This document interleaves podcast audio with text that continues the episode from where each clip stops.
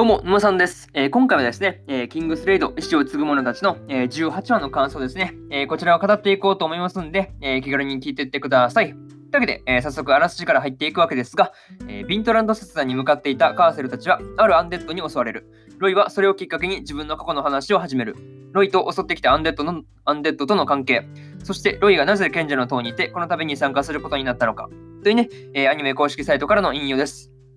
ここからね、えー、順次感想になっていくわけですが、まず一つ目ですね、えー、ロイの過去というところで、えー、ここでね、そのついに、あの昔はね、あの傭兵をやっていたという、まあ、ロイのね、あの過去が明らかになってきたわけですが、まあ、そしてあの傭兵である、えー、レイナのね、ことを知っていたというね、まあ、この辺のあの16話にね、出てきたレイナの、まあ、ことを知っていたという伏線ですね。えー、まあ、この辺がね、一応、そうですね、あの、まあ、同じ傭兵だったというところで、まあ、そうですね、あの傭兵団は違うんですけど、まあ、傭兵をやっていたというところで、まあ、情報は入っていたんだろうなっていうふうにね、えー、まあ、間接的にね、まあ、伏線が回収された感じになるのかなというふうに、えー、思ったりしました。はい。まあ、そしてね、あの体調ことですね、あのザイードですよね。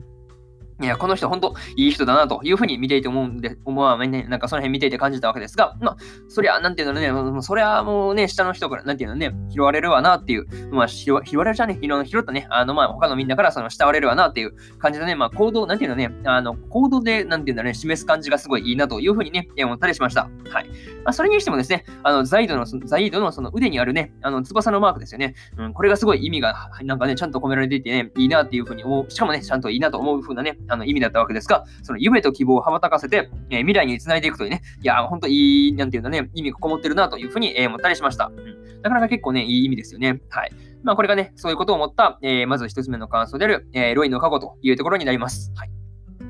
え次、二つ目ですね、えー、かつてガルア平原であったことというところで、えー、そうですね、ロイの過去にその傭兵仲間がね、あのガルア平原でアンデッドにされたっていうこともまあ明らかになるんですよね。うん。なんかね、そのこの辺りの調査に来たという経緯とか、まあそこからね、その仲間がアンデッドになったっていうところまでですね、なんかそうですね、ブラックエッジとまあなんか似たようなね、境遇になっちゃってるんだなっていうふうにね、いや、まあなんかそうですね、ブラックエッジと似たような感じの境遇になってるなっていうふうに、えー、まあそういうね、あの印象を、まあそうですね、まあ受けたりしました。はい。まあその後でですね、えー、賢者の塔にやってきたというところですね。まあその後でまあ賢者の塔にやってきたんですけど、まあ、ロイがね、そのロイを運んだその魔法師ですよね。うん。これがその誰なのかっていうところもすごい気になるところでありますね。うん。まあ、あとね、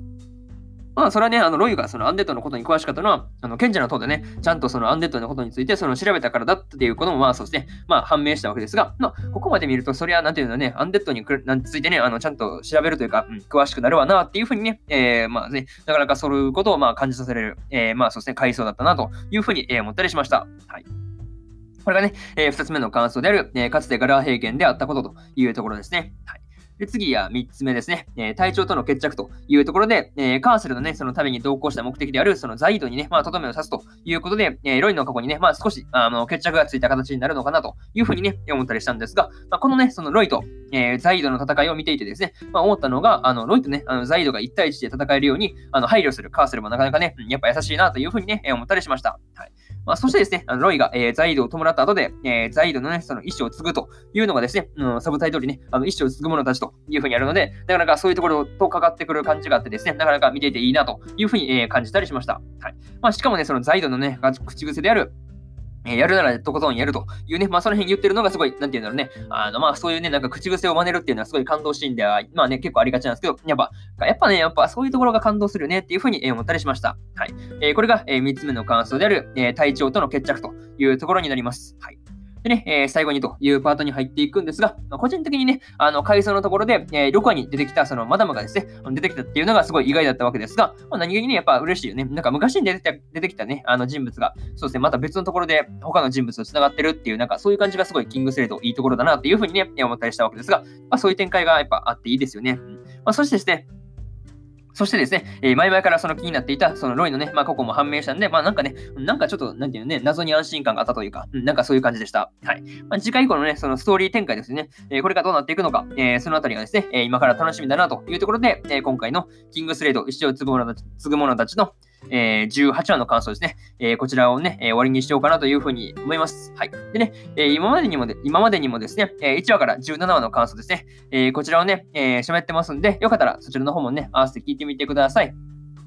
でね、あのなかなかあの探すのってね、結構手間だと思うんで、えー、私、沼さんのツイッターではですね、あの放送回を、えー、見やすくまとめた、えー、ツイートをしてますんで、よかったらね、そちらの方も、ツイッターのね、方も、え見に来てもらえると嬉しいです。っていうところと、え今日はね、他にも2本更新しておりまして、えドラゴンクエスト大の大冒険の第17話の感想と、えー、無職転生、異世界行ったら本気出すの、えー、そうですね、3話の感想ですね。えー、この2本更新してますんで、よかったら、えー、そうですね、すでに、えー、アニメの方ね、本編見たよって方は、えー、よかったらね、えー、この2本もね、あの、感想の方楽しんでみてください。っていうところと、えー、明日ですね、えー、明日はね、えー、3本更新するんですが、えー、雲ですが何かの第4話の感想と、えー、アイドリープライドの、えー、4話の感想、えー、そしてですね、えー、バックアローの第4話の感想ですね、えー、それぞれね、あの、それぞれ、え、4話、4話、4話のね、感想を喋っていくんで、よかったらね、えー、明日もラジオの方聞きに来てください。聞きに来てください。というわけで、こんな感じで、えー、本日2本目のラジオの方ね、えー、終わっておこうかなというふうに思います。はい。ですね。いや、もう本当最近ね、寒いんで、皆さんね、体調の方お気をつけください。いや、寝るときもね、あの、暖かい格好で寝てくださいね。うん。それでね、それではね、えー、まあ、えー、今日もね、良い一日をっていうところですね。はい。まあ、終わっておきますね。えー、以上、沼さんでした。えー、それじゃあね、バイバイ。